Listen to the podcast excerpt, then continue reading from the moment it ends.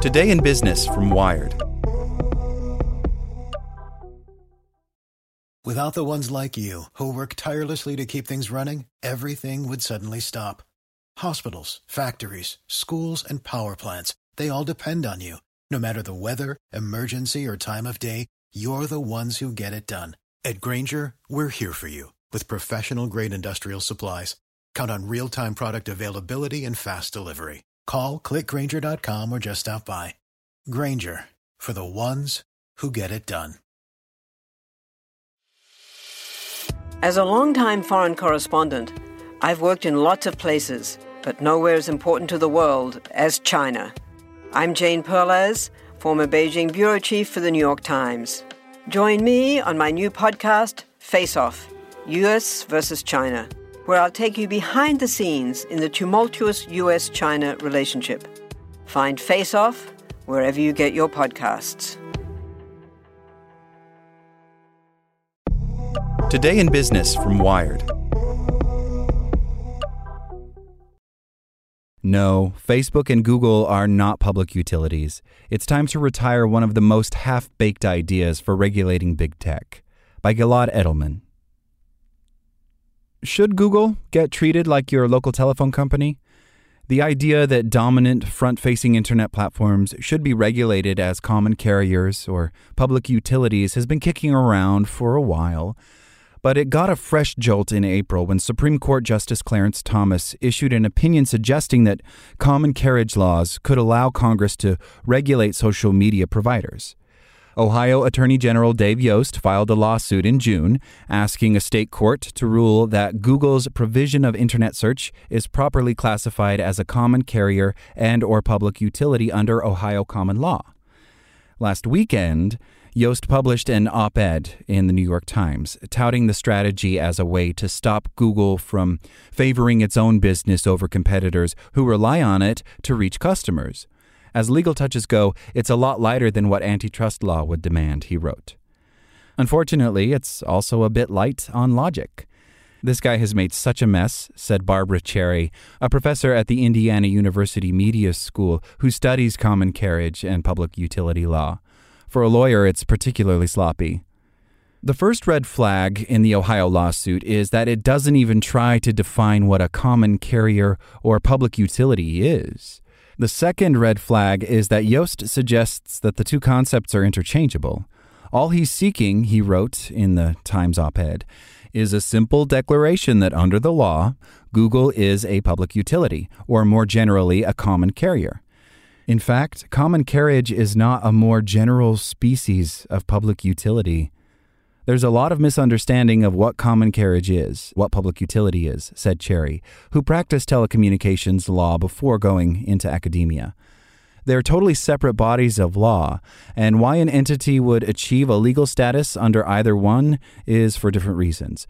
It just so happens that some entities can be both common carriers and public utilities, but the reason is because they satisfy both. The concept of a public utility, Cherry explains, refers to a business that has signed an agreement with some level of government to provide a service to the public at large. In exchange, it typically receives some benefit or delegation of power from the state.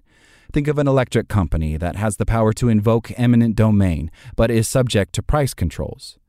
Public utility comes from a contractual relationship between the government and that entity that is supposed to be the public utility, Cherry said. But Google, to state the very obvious, has no contract with the government to provide a search engine. Okay, but what about calling Google a common carrier? Here, too, Cherry said that Yost is misinterpreting the law. Common carriage, she explained, is a legal concept that dates all the way back to the feudal economy of medieval England. A common carrier was someone who offered to carry something to any member of the public. Anyone who chose to do business that way was subject to certain legal duties, including non-discrimination. Originally, carriage was meant literally, ferry operators, for instance. Today, it encompasses more metaphorical carrying, as with phone companies. The key overlap is neutrality. Common carriers, by definition, they're just a conduit, explained Cherry. They're not controlling the content. That was the principle underlying the net neutrality rule issued by the Federal Communications Commission in two thousand fifteen and rescinded under the Trump administration, which imposed common carrier status on internet service providers like Comcast and A T and T. Because I S Ps are mere conduits for data, it makes sense to prevent them from treating data differently depending on its source or content. Here is where the application of the concept to Google search starts to break down. According to Yost's lawsuit, Google's customers aren't users who get the product for free. Rather, its customers are the businesses who pay to advertise on it and rely on its search algorithm to reach consumers. The problem is that Google does not promise to act as a neutral conduit for those businesses. Quite the contrary. The whole value proposition for Google is that it discriminates between different possible results in order to return what it thinks will be most relevant to the person doing the search. To ask the court to force Google to carry search result information reliably, neutrally, as the Ohio lawsuit does, is sort of nonsensical. If you're being non-discriminatory in the absolute sense, so there's no prioritization, there's no special insight, it just goes back to how many times the words appear on a web page, like the early search engines. That's not what Google offers you, said Scott Jordan, a professor of electrical engineering and computer science at U C Irvine and former chief technologist at the Federal Communications Commission. A search engine that didn't try to bring the best, most relevant results to the top would be basically worthless. If you mean non-discriminatory in a much narrower sense, like does Google's algorithm include whether the web page has a conservative or a liberal tint or is based on anything else, gender, race, what have you, then yeah, Google might say that they're non-discriminatory in these narrower senses, but this doesn't easily map onto the question of common carriage.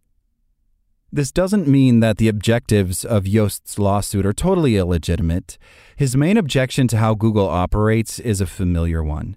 The suit criticizes the company for favoring its own products and services above competitors, with the result that an ever-growing share of Google searches end without clicking away to another website. But antitrust law already provides ways to punish self-dealing. Indeed, one of the multiple lawsuits filed against the company specifically takes aim at how it allegedly discriminates against specialized search engines like Kayak and Yelp.